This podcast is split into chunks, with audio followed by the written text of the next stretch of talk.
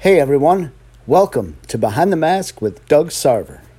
I thank you for joining us today on March 8th, 2021. I got to tell you something. So this last week, I started this this thing that you know I've done something like it before, and um, well, I've done this thing, and I'm calling it All for God. And what I'm trying to do is I'm trying to make all my decisions, all my choices, um, all for God.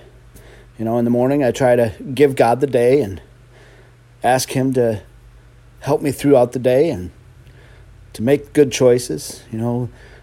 And for me personally, it involves what I intake into my body. You know, I, I, am a, I'm a heavy pop drinker, and I've been going out to eat a lot for lunch because my job is on the road a lot, and so for me personally, um, I want my body to be a temple for God, a vessel for God. I don't want to put things in it that could destroy my body, to destroy this temple that God has given to me.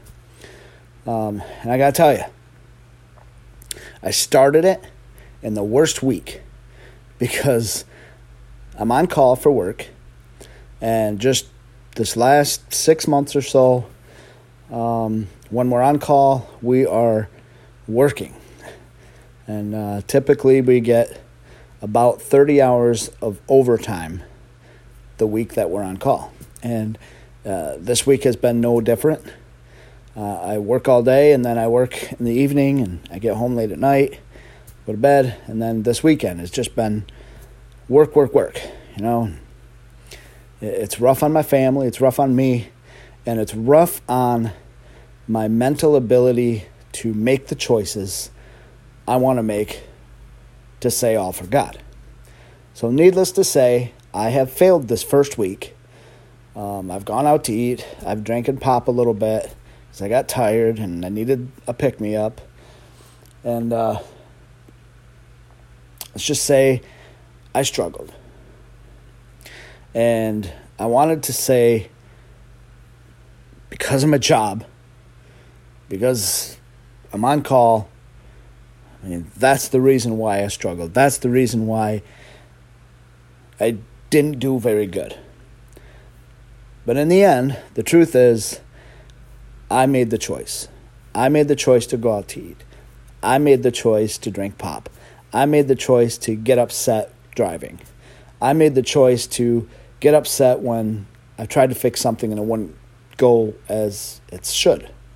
So, my decision, my choice, it's my fault. And uh, we all have consequences to our actions. There's always a consequence to our action. And I want so badly to blame my job and to blame my my uh, addiction to pop and stuff but in all reality, it's me. And you know, I'm, I was so upset, said I just can't do it. And then I talked to my friend Brittany. And I got to tell you, her story, her life, I swear came out of a movie because that's what it sounds like. And uh, so I want to tell you Brittany's story. I got to tell you, it made my day listening to it. So, Brittany was five years old when her father and mother were pastor and wife. And her dad accepted a new position at a church, a youth pastor and it was about six months into it. They were approached by, I guess, what do you call them, the head of the district or whatever. And they said they had a place they felt that they would do very good as a senior pastor. And Brittany's dad was all, you know, he's never been a senior pastor. He was only a youth pastor for six months or so on his own. And, uh, but he prayed about it. His family prayed about it. They asked about the church. And, you know, the church that they were at, where he was a youth pastor, was a very, very small church. And it's kind of an old school church where, you know, you did things um, the traditional church way. This other church is kind of a, a larger size in a city, and they're more of an open church where come as you are, which is great. I mean, that's how you should be. And but it wasn't what they were used to. And uh, so they they prayed about it. They said, okay, they went to the church. Now, let me get this. They went to the church during the day and they just sat in the back and listened. And boy, were they in love with that church family. And then after church, they went out to eat, talked to the dis- district head guy. Um, they said they'd like to try to go there. So they interviewed with the church, and long story short, they accepted the position. They were uh, offered the position. They accepted the position, and they were moving the next week because they really needed a senior pastor. They have been without a senior pastor for quite a while. Now, Brittany and her family were only there two days. And both days, it was during the day. Now that's important. So they move into the parsonage. Okay? The day they move into the parsonage was the day that changed their lives completely. They moved in during the day.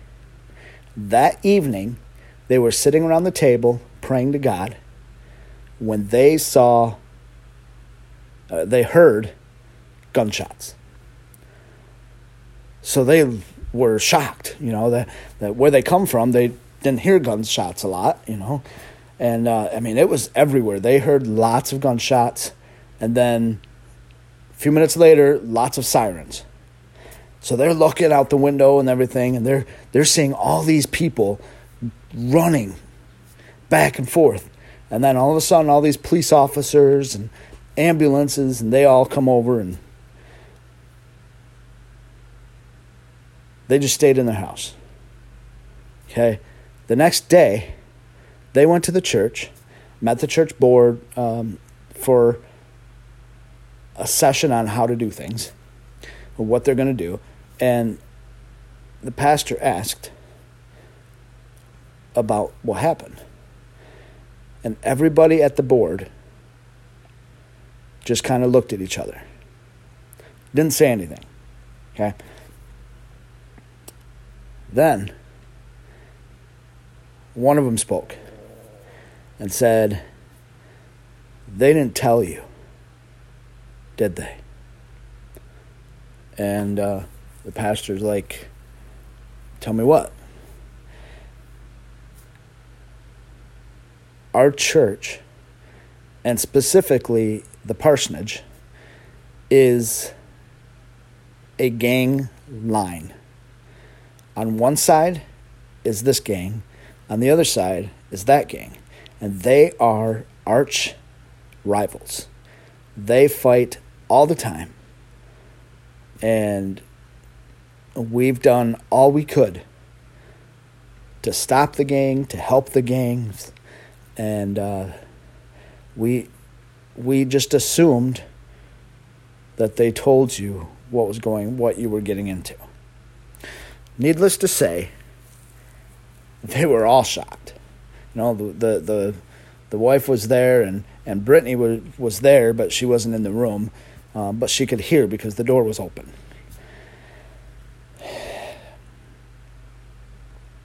That night, they prayed about the situation. And to each of their surprise, they both came together and said, We feel this is where God wants us to be. So going down the road, about about a year and a half, they're still there. They have done a lot in the community to try to help the gangs, and they've they changed a lot, but not really all that much. Um, one night, they had worked late at the church. They came home, and gang fight started while they were still in the driveway. Brittany's dad grabbed Brittany to head in, and her mom was grabbing groceries. Shots fired, and they hit Brittany's mom. She didn't make it. So here they are, pastor and daughter, losing the wife and the mother to this gang that they were supposed to witness to. They were supposed to be godly to. They were supposed to show who God is. And Brittany will never, ever forget what her dad did that next moment. The gangs stopped the gangs looked at each other. This was the line that nobody would pass. This was the line that they were just knew nobody stepped over. And somebody shot this family. Brittany's dad went into the road on this line, looked at both gang met, both gangs.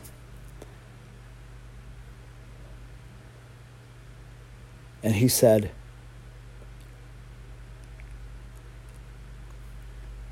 You are all loved. What just happened to my wife was a horrible thing. And I will have to deal with that for the rest of my life. But I want you to know no matter what you've done in your life, no matter what you do in your life, God still loves you. And for that reason, I still love you.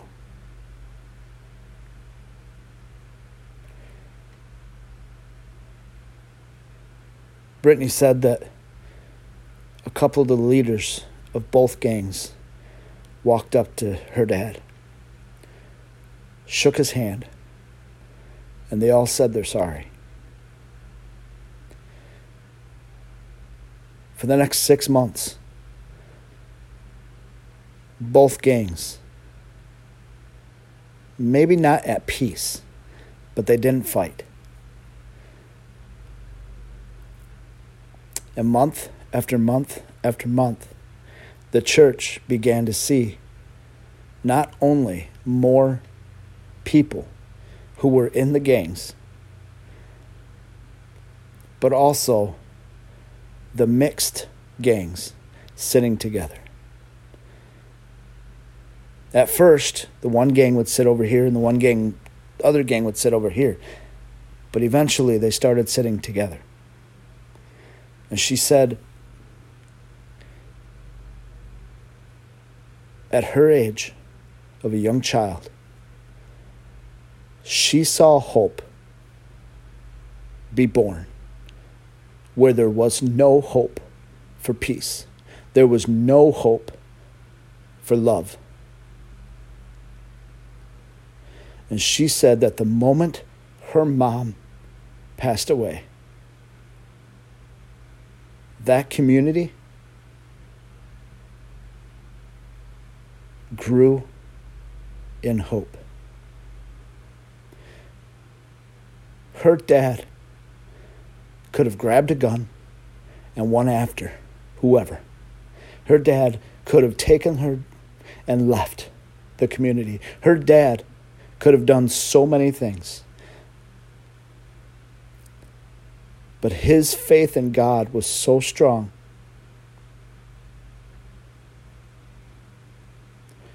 that he made the choice to shine a light in the darkest moments of his life. Because he wasn't going to let his wife's death destroy God's work in that community. Brittany said as she grew, she got to know a lot of the kids in the community. And even though the gangs themselves were still there, they kind of disappeared as far as war. The community grew in love and peace. The church grew tremendously. And to this day, Brittany says that she is a leader of an organization for inner kids, inner children, to help them feel loved and hoped. Brittany is an amazing person. Her father was an amazing man of God. And for me, for me to be confused and to be upset about the choices that I make, and then to hear this story. Makes me wonder if I'm really doing what God wants me to do.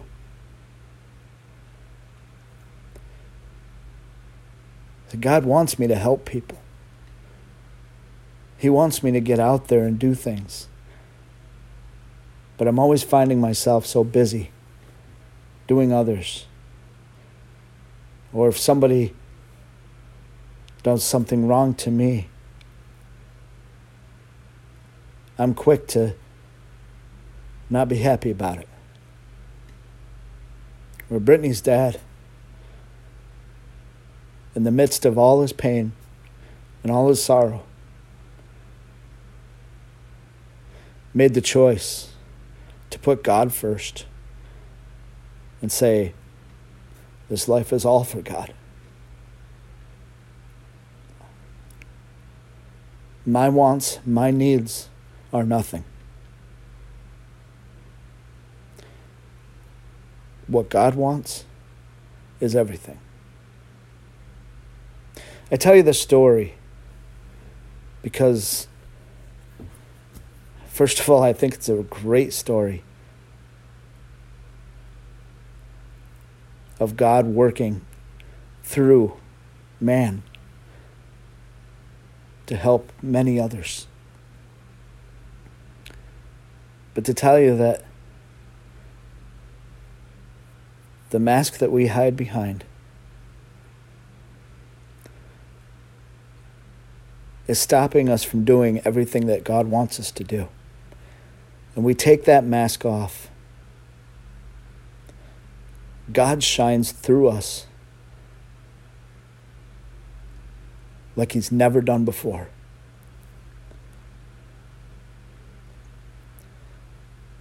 Because when you hide behind a mask, you're not only stopping people from seeing your pain, but you're stopping God from shining through you to other people.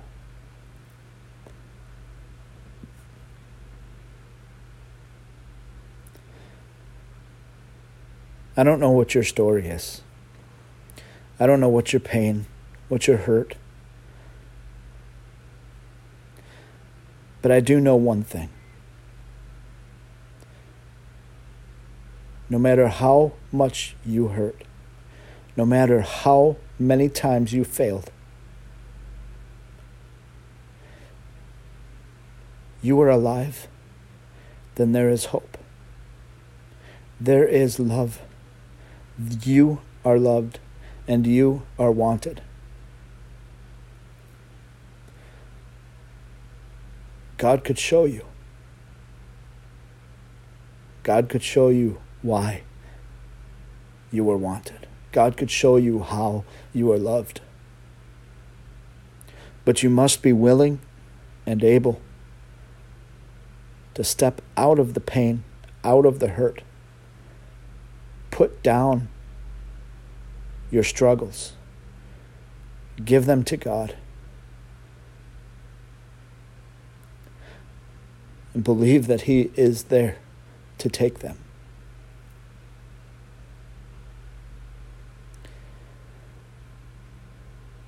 Don't let another day go by hiding behind a mask. Because you're not guaranteed tomorrow.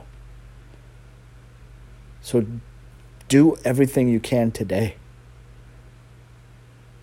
to live, to live an amazing life to overcome the obstacles, to overcome the pain, to overcome the darkness in your life.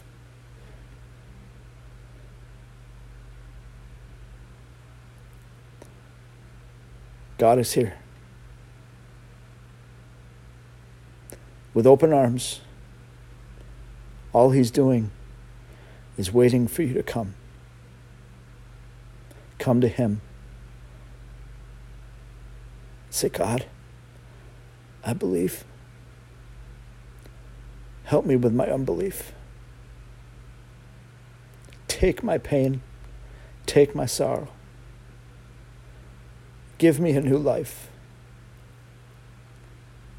Help me to overcome this darkness. Help me to feel important. Help me to feel loved because I have no hope. And I see no light at the end of the tunnel.